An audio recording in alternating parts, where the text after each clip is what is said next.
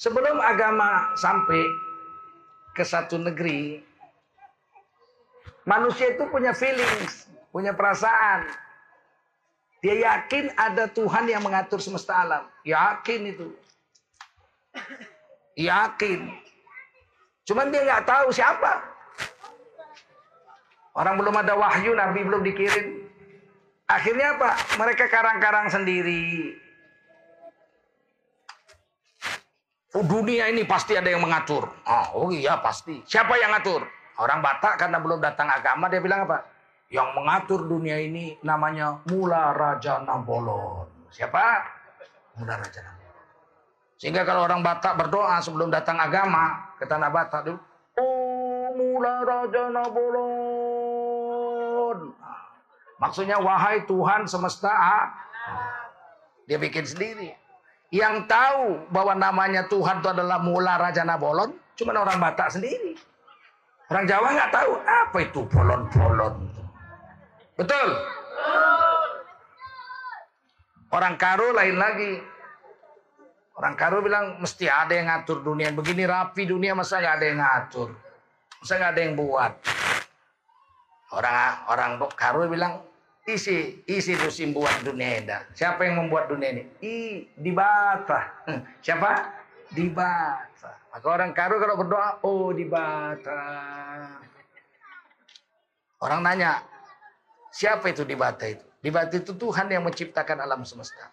Yang tahu Tuhan mencipta alam semesta itu namanya di Bata, cuman orang karo. Betul? Orang Melayu nggak tahu. orang Melayu lain pula. Mesti ada yang menciptakan dunia ini. Oh, siapa namanya? Tuhan. Siapa namanya? Tuhan. Yang tahu yang menciptakan dunia ini Tuhan, hanya orang Melayu. Dibikin-bikin sendiri. Orang Inggris, who created this world? Siapa yang buat dunia ini? All the universe. Siapa yang buat alam semesta ini? Kata orang Inggris, God Almighty. Tuhan yang maha kuasa God Almighty. Yang tahu pencipta alam semesta ini namanya God Almighty itu hanya orang Inggris. Orang Cina lain lagi. Tian. Siapa? Tian. Yang tahu Tuhan pencipta alam namanya Tian. Cuman orang Cina. Orang lain nggak tahu. Orang Jawa. Siapa yang buat dunia ini? Kata orang Jawa, Betoro Gusti. Siapa? Betoro, Betoro Gusti. Pencipta dunia ini namanya Betoro Gusti, cuman orang Jawa. Selain Jawa nggak ngerti. Sampai sini paham? Ngerti? Dan cara nyembahnya dibikin juga. Macam mana cara menyembah Tuhan itu ya? Ah, eh, eh. macam mana cara menyembah Tuhan ini? Ah, kurasa karena aku suka makan ayam, kurasa Tuhan pun suka makan ayam. Dimasaknya ayam panggang. Di mana ada ditaruhin untuk makan Tuhan? Dicari, oh ini ada pohon kayu besar. Kurasa di sinilah Tuhan. Eh Tuhan, ini ayam panggang. Mudah-mudahan kau suka makannya karena aku pun suka makannya. Ah begitu cara menyembahnya dibuatnya sendiri. Karena belum ada wahyu dari Rasulullah Muhammad Sallallahu Belum ada ajaran agama belum masuk. Sampai sini masih nangkep ya. Allah nggak mau namanya di karang-karang. Maka Allah kirim Nabi Muhammad sallallahu alaihi wasallam. Arsala rasulahu bil huda. Dialah Allah yang telah mengusus, mengutuskan seorang rasul yaitu Nabi Muhammad SAW untuk membawa petunjuk. Datang Nabi Muhammad. Orang Arab pun memanggil Tuhan waktu itu Rob. Apa namanya? Rob. Rabbul Alamin. Yang mengatur seluruh alam semesta. Rob. Yang tahu namanya Tuhan itu Rob hanya orang Arab. Kalau orang Jakarta Rob itu banjir gelombang laut, naik pasang Rob. Orang Arab bilang Rob itu mengatur seluruh alam, Rabbul Alamin. Nah Allah nggak mau nama itu dibuat-buat. Maka Allah SWT mengirim pada Nabi. Nah, kata kata Allah begini. Innani anallah. Sesungguhnya aku adalah Allah. Siapa? Siapa? Allah. La ilaha illa ana. Tiada sesembahan kecuali aku saja Allah. Fa'budni. Maka oleh karena itu sembahlah olehmu akan aku Allah. Wa aqimis salata. Cara nyembahnya jangan potong ayam. Jangan taruh sajen. Jangan taruh telur rebus. Jangan buangkan apa namanya uh, uh, pulut kuning ke laut Kan itu cara nyembah aku. Wa aqimis salata lidzikri. Cara menyembah aku adalah dengan menegakkan salat. Sahabat nanya sama Nabi, salat itu kayak mana ya Rasul? Asallu kama ra'aitumuni usolli. Cara sholat itu kau lihat bagaimana aku Rasulullah sholat. Kau tiru-tirulah macam mana aku sholat. Begitulah caranya. Barulah aman dunia ini. Ditanya orang. Begitu orang Cina masuk Islam ditanya, siapa Tuhanmu? Dia bilang apa? Allah. Siapa? Enggak tiada lagi. Siapa Tuhanmu? Orang Jawa masuk Islam ditanya, siapa Tuhanmu? Bukan Betoro Gusti lagi. Siapa? Allah. Orang Karo masuk Islam, isikin sim buat dunia indah. Allah. Orang Batak masuk Islam. Hah, siapa yang buat dunia ini? Allah. Orang Inggris masuk Islam. Who is your God? Siapa Tuhanmu? All. Serentak seluruh dunia kalau ditanya, siapakah Tuhan kita? Jawab. Siapakah Tuhan kita? Dari mana kita tahu Tuhan kita namanya Allah? Dari Nabi Muhammad Sallallahu Alaihi Wasallam yang mengantarkan wahyu. Innani anallah. Sesungguhnya tiada Tuhan kecuali Allah. Iya. Jangan ribut-ribut aku. Dengarkan baik-baik ya. Hmm. Ini ilmu dasar. Kalau nggak tahu, kalau nggak ada nabi, mana kita tahu Tuhan kita sampai sekarang? Betul? Mungkin kita masih nyembah sapi, masih nyembah monyet, masih ada yang nyembah monyet kan? Ada, yang nyembah gajah ya kan? Hah? Ada yang nyembah pohon, ada yang nyembah batu, macam-macam. Setelah Nabi Muhammad datang, la ilaha illallah. Siapa yang ngajari la ilaha illallah itu? Muhammadun Rasulullah. Nabi Muhammad Rasul Allah. Memang sederhana ngaji malam ini. Tapi kalau nggak ada Nabi, kita belum tahu siapa Tuhan kita. Dan kita pasti tidak tahu cara menyembahnya Tuhan kita.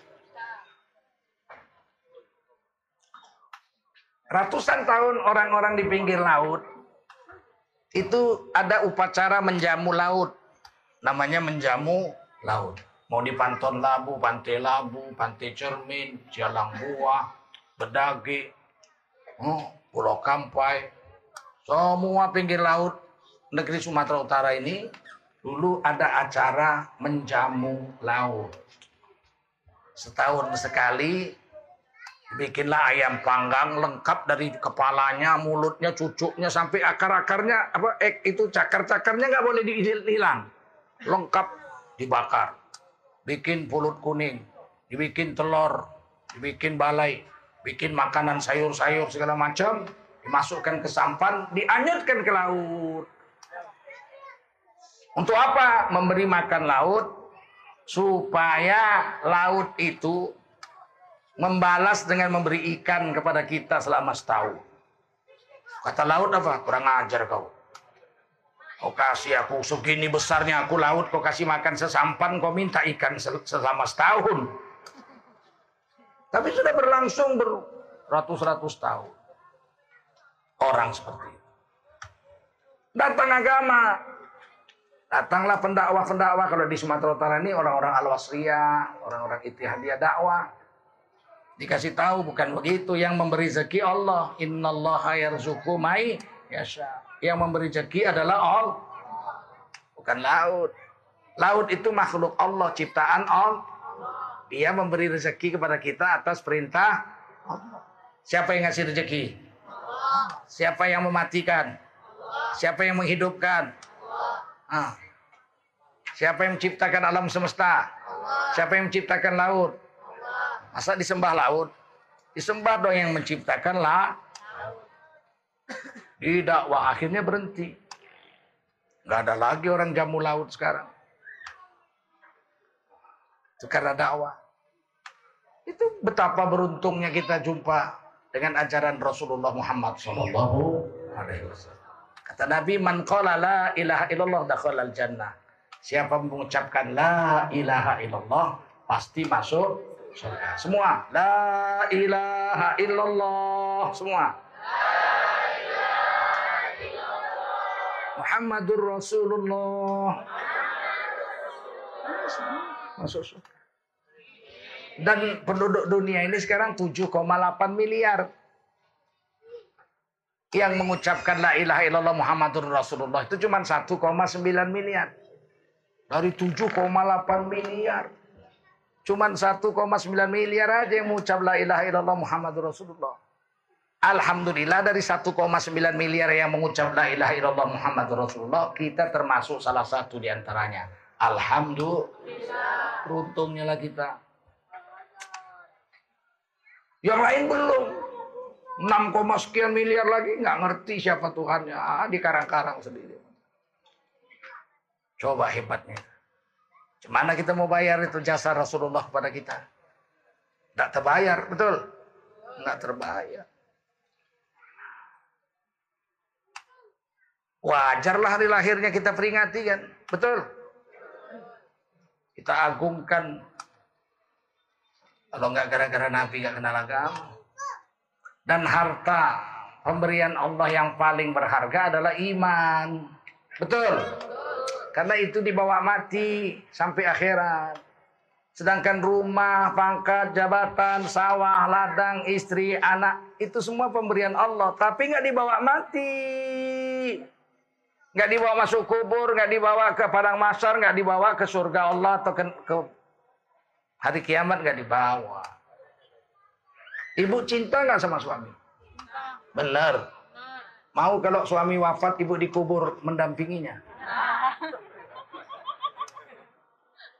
Ternyata kita mati nggak bawa istri pak. Walaupun dia udah janji, aku sehidup semati kepada anda, kita kita mati. Mau nggak dikubur sama suami? Yang kuat jawabnya mau nggak? Ya. Apalagi kami. Maaflah dulu Pak ya. Memang cinta sih kalau mati, maaflah dulu Pak.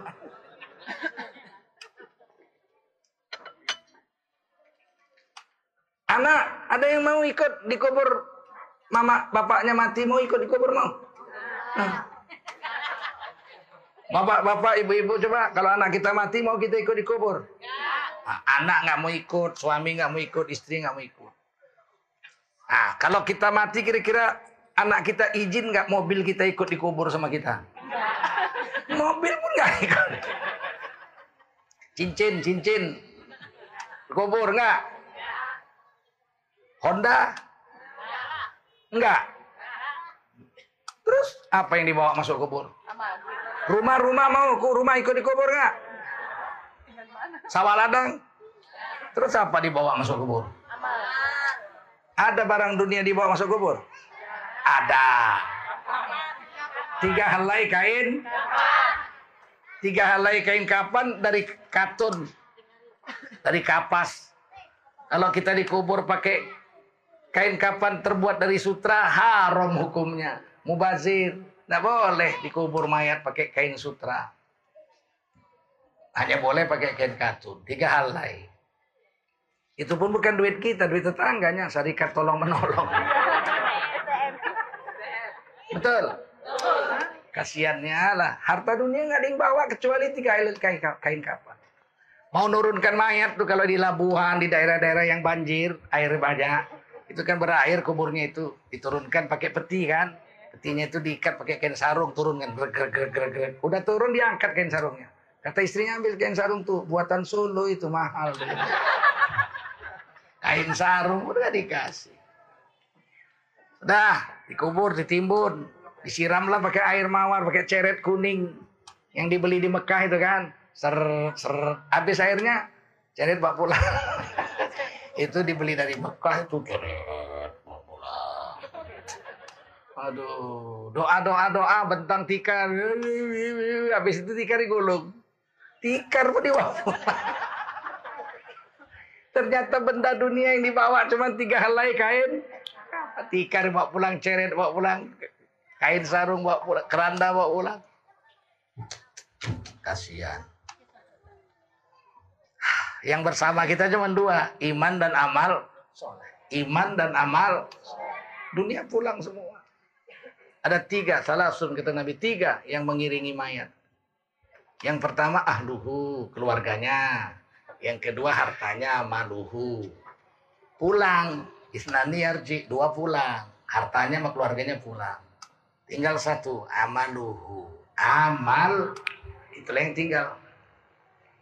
Hari ini yang kita kerja dunia. Istri, anak, rumah, ladang, sawah, pangkat, jabatan. Gimana amal solehnya lupa. Kasihan. Cobalah kalau kita pikir, apa yang kita cari selama ini? Coba kita hitung. Apa yang kita urus selama hidup ini? Diriku. Semua pakai ku. Istriku. Siapa lagi? Anakku. Terus rumahku. Terus jabatanku. Terus pangkatku. Terus ladangku. Terus sepeda motorku. Terus mobilku. Terus duitku. Terus warungku. Terus ku semua nggak ada mu, nggak ada nya, semua aku punya, semua aku. Begitu mati nggak ada satu pun yang ikut. Allah, gara-gara jualan nggak sembahyang, nggak sembahyang, gara-gara urus anak cari makan tuh anak, nggak sholat, mencuri lagi, nipu, korupsi lagi. Aduh, tahu-tahu anaknya besar, nggak ikut juga masuk kubur. Kadang-kadang belum mati kita udah sengsara kita dibikin anak kita. Dicorengnya arang ke kening kita. Hmm. Nah ini diajari Nabi. Jangan kita lalai. Umur pendek. Paling banyak lah umur kita 60. Kata Nabi mabaina sitin wasabain. Antara 60, 70 tahun. Habis itu kita mati. Kalaupun ada yang lebih 70, qalilan minhum sedikit sekali dari umat Nabi. Ayo kita tes. Coba tunjuk tangan yang umur 90. Ada? Nah, kanan, ada umur 90? Ada? Oh, sudah turunkan. Yang umur 80 ada nggak? Tunjuk. Nggak ada. Sana ada 80. Sini ada yang umur 80. Satu. Satu. Satu. Betul. Yang umur 30 coba. Uh. Umur 40. Uh. Umur 20. Uh. Umur 70 cuma satu. 80 satu. Coba. 50, 50 ada nggak 50? Oh banyak. Memang segitu. 60, 70. Lebih dari 70, satu dua orang aja. Inilah satu. Makhluk langka. Ya dari segini banyak satu. Hmm, dua. Dua, Masya Allah. Aku nggak kupikir 60 gak dapat. Betul. Lihat-lihat keadaan orang 60 mungkin udah mati ya Pak. Nah bayangkan itu. Ngapain kita habis-habisan untuk harta-harta meninggalkan agama? Ya harta itu nikmat Allah, anugerah Allah. Tapi mati nggak dibawa. Betul.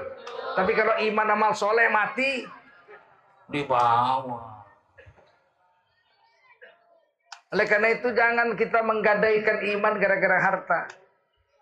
Gara-gara dikasih duit murtad tukar agama. Kan bodoh tuh. Ada banyak kan? Kasih duit tukar agama. Banyak kan? Di Indonesia 10 juta orang. Yang murtad. Tahun 45, 1945 kita merdeka, orang Islam itu 90 persen. Sekarang 75 tahun sudah merdeka, orang Islam di Indonesia tinggal 87 persen. 3 persen sudah murtad. 3 persen kali 267 juta, itu hampir 10 juta orang. Yang murtad hampir 10 juta. La ilaha illallah. Kasih duit tukar agama. Padahal duit nggak dibawa mati. Kain kapan tiga pun yang beli tetangga, betul? Yang dibawa mati adalah iman dan amal. Alah, bodoh. Gara-gara jatuh cinta dengan seorang wanita yang cantik jelita. Padahal pemakan babi pun. Tukar agama goblok. Bodoh, betul nggak? Saya dulu waktu SMA ada perempuan baik kali sama saya. Baik betul. Saya nggak pernah pacaran, Pak. Kawin umur 27 nggak pacaran. Saya dipilihkan istri oleh ibu saya. Adik saya yang bawa kawannya kuliah di USU. SMA itu tamat-tamatan ada seorang perempuan memang baik betul sama saya. Dia bilang, Jul, kalau kau nanti udah tamat sekolah, Jul, kawinlah kita katanya. Kau baik kali kau. Aku maulah jadi istrimu. Ku tengok mukanya. Memang cantik. Tapi terbayang aku.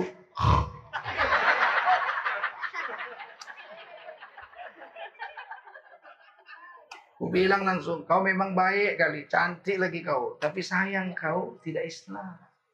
Kau makan babi.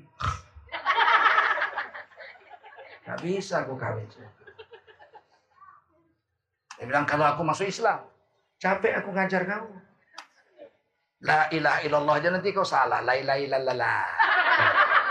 Capek aku ngajar. Udahlah, kau kawin sama pilihan bapak ibumu aja lupakan sajalah aku. Ha. Karena agama penting, betul. Tak terbayang saya kalau istri saya mau alap. Capeknya lah saya mengajarnya itu. Oh, istri saya luar biasa baca Quran bisa 6-8 juz sehari. Udah cantik, putih, servis lagi. Waduh. Gak milih saya dipilihkan ibu saya adik saya yang bawa kawannya kuliah, ibu saya bilang ini cocok dikawin ini. Orangnya kecil, kurus, makannya sedikit. Betul ibu saya bilang gitu demi Allah ibu saya bilang gitu. Jadi kau nggak capek cari makan. Saya dosen usu waktu itu, dosen usu, saya bukan kaleng-kaleng. Bilang dia putih, cantik, nurut, lagi baik. Baca Qurannya bagus saya bilang, kalau Umi suruh saya kawin, sama siapa pun saya kawin. Kalau Umi bilang tidak, tidak. Kau nggak milih? Nggak ada milih. Saya milih yang dipilihkan ibunya. 28 tahun kami sudah kawin. Dan memang baik, Bu. Aduh, Bu. Kalau ibu mau disayangi suami, baiklah ibu sama suami. Jangan ibu cakar dia. Hilang cinta separuh kalau dicakar. Sekali, dua kali, tiga kali carinya yang baru. Jahat macam kucing. Kucing kucing garong. saya itu kan laki-laki 28 tahun kawin. Takluk saya sama istri saya. Saya pernah sakit perut setahun. Dikirimi racun sama orang pakai pos. Mestinya mati lah, tapi Allah takdirkan saya sembuh. Tapi setahun. Saya minum air kelapa setahun banyak obat juga kelapa. Saya ingat waktu di Vietnam. Di Vietnam tuh perang Vietnam, orang-orang yang luka itu diinfus. Karena infus tidak ada. Namanya aja perang ya kan. Ternyata diinfus pakai air kelapa. Saya teringat. Ini racun, kata dokter tidak ada obatnya. Ah, saya cobalah dulu. Minum air kelapa tiap hari 10 sampai 15 butir kata Profesor Azan Lilo, saya telepon ada orang buang air besarnya udah hijau toska besar, hijau cantik hijau toska. Dokter Azan Lilo saya telepon dari Jakarta, dia bilang apa? Itu sahabat saya kan. Innalillahi wa inna ilaihi raji'un. Itu berarti dinding ususnya sudah terkikis. Kalau nanti sampai ke ususnya jebol, berdarah, dia mati. Saya bilang ada obatnya, nggak ada obatnya. Matilah dia ya, mati. Saya bilang tetangga, padahal saya. Matilah dia, mati. Apa usaha kita, Prof? Tadi istirahatkanlah perutnya. Maksudnya, ya jangan dipakai kerja. Ya nggak makan mati juga. Kata Profesor Lilo, coba dikasih bubur. Istirahatkan perutnya. Saya bilang sama istri, bikinkan aku bubur yang lunak sekali. Di blender lah. Bubur di blender. Dikasih kuah ikan. Masak pendang ikan kuah aja. Ku tengok, ya Allah, lebih parah dari muntah kucing. Kalau bubur macam muntah kucing ya enggak? Bubur di blender, kasih kuah. Ku tengok, ya Allah. Bilang aduh jijiknya. Sedangkan makan bubur aja saya nggak mau. Nggak mau saya makan bubur. Macam Cina miskin kurasa. Di Medan kan kalau ada orang makan bubur, macam Cina miskin kau ya. Dulu Cina di Medan ini miskin semua, nggak ada yang kaya. Datang kemari pakai celana kolor aja ya. Cina, semua Cina. Betul. Kerjanya tanam sawi jadi tukang sayur maka disebut Cina kebun. Yang nggak kebun sayur narik beca. Semua beca itu orang Cina dulu. Eh kalau susah kita ditanya sama orang Melayu. Eh, asing nggak? Lu kenapa? Kamu kenapa kamu termenung aja? Hanya becia lah. Maksudnya belum makan. Becia itu artinya belum makan. Bucia, becia lah. Belum makan lah. Narik angkong. Dulu beca ditarik. Dibawa lari. Kalau yang bawa terkentut, yang penumpang nggak bayar. Orang dia di belakangnya, oh lari-lari brok, nggak bayar. Ah, Udah dapat penumpang, barulah dia makan bubur. Makan bubur. Haya, lu makan? Ah, lumayan lah. Ha, makan bubur. Makanya aku kalau dia orang makan bubur, Cina miskin. kalau sakit harus makan bubur. Kalau waktu kecil saya sakit makan bubur, ibu saya tuh masakkan ikan bawal putih di steam. Jadi a a a makan bubur a a a pakai pakai bawal. Sedap. Ibu saya orang Cina. Ibu saya orang Cina. Istri saya ini saya bilang, udah gini aja lah. Suapkan aku. Saya pun pejam mata. Kalau dilihat muntah nanti jijik. Bayangkan dua jam sekali disuapin dua, selama setahun. Sampai saya sembuh. Hebat kau bilang. Setahun, mana istri? Sabar begitu. Nah, kemudian kalau saya sakit makan bubur tuh diambilin ikannya tulang-tulangnya diambilin ya kan? Disuir-suir gitu pakai bawang goreng. Ah, ah. saya bilang aduh baik kali lah kau sayang. Kalau udah baik kayak gini pun istri di, di madu juga memang jahanam lagi. Jadi tidak main-main betul-betul ini. Udah 28 tahun kau karena baik. Padahal awak ustad. Banyak juga yang nawar itu. Ustad, kawin sama saya lah. Loh aku udah punya istri. Istri kedua saya. Saya orang kaya. Ustad nggak usah cari makan. Ku tengok wajahnya. Ada harapan. Nah, yang sana masih hidup. Nggak bisa kau imbangi istri. Dan Rasulullah SAW tidak pernah memadu istri pertama. Rasulullah kawin umur 25 dengan seorang wanita janda kaya raya, sehat walafiat, cerdas, soleha, namanya Ibunda Siti Khadijah, umur 40. Siti Khadijah umur 40. Sudah dua kali jadi janda. Istri bersama, suami pertama wafat, kawin lagi, suami kedua wafat. Janda dua kali. Ibunda Khadijah janji, saya nggak mau kawin lagi. Sudah dua kali janda, udah umur 40, udahlah nggak usah kawin lagi. Tapi jatuh cinta sama Nabi Muhammad. Ketika Nabi bawa barang-barang dagangannya ke Syam, jujur betul Nabi Muhammad itu. Akhirnya jatuh cinta Ibunda Khadijah. Maka Nabi dilamar oleh kawan Ibunda Khadijah namanya Nufaisah atau Nafisah.